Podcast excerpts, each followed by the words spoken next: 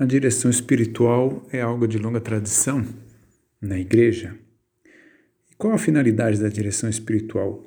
Sem buscar dar uma definição, a gente pode dizer que é buscar santidade pela amizade com Cristo, que através desse contato com Cristo uma alma chegue à santificação no lugar onde está, na situação que está. Portanto, o diretor espiritual não é um guru, alguém que uma pessoa vai buscar e vai me dizer, olha, pinte-se de verde. E a pessoa vai se pintar de verde porque o guru disse. Não, não, não é, não é um guru. O protagonismo é, da direção espiritual é de quem busca a direção espiritual. A pessoa busca uma ajuda, mas sabendo que ela própria é a única pessoa que poderá realizar sua santificação.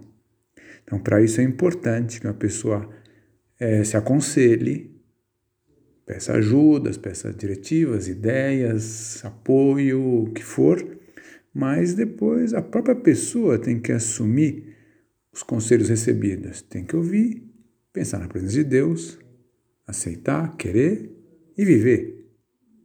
Então, para isso, algumas condições, né? Primeiro é confiança, a pessoa tem que ter confiança em quem vai aconselhar. Então, para isso, escolher bem. É, vai buscar alguém que realmente, realmente pode se apoiar. Né? Havendo essa confiança, então, da parte de quem busca direção espiritual, uma condição importante, sinceridade. É abertura de coração. Porque aí podem entrar, às vezes, as vergonhas, podem entrar os receios, pode entrar o orgulho, assim. Então, não. Se uma pessoa vai, é como uma pessoa que fosse ao médico e não, não mostrasse as doenças que tem, não vai poder ser curada essa pessoa. Hum? Depois, constância. Uma pessoa não deve deixar a direção espiritual só porque talvez conselhos que recebeu não pôs em prática, ou porque erros cometeu, voltou a cometer novamente. Então, parece que não estou aproveitando. Não, é, isso faz parte. Depois, também saber dar retorno ouvido um conselho, saber dizer, olha, aquilo é conselho recebido, vivi, tentei, não consegui, ou, ou sinceramente não entendi muito bem, ou na realidade esqueci, aquele conselho foi me dado, eu, eu não me fixei nele, então se quiser eu vivo agora, mas eu tento viver, mas não.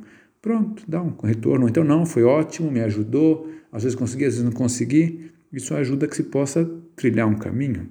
Ou seja, aqui não há fórmulas, né? Não há fórmulas para a direção espiritual, é isto, aquilo. Podemos pensar assim que simplificando é como se a pessoa estivesse diante de Jesus Cristo.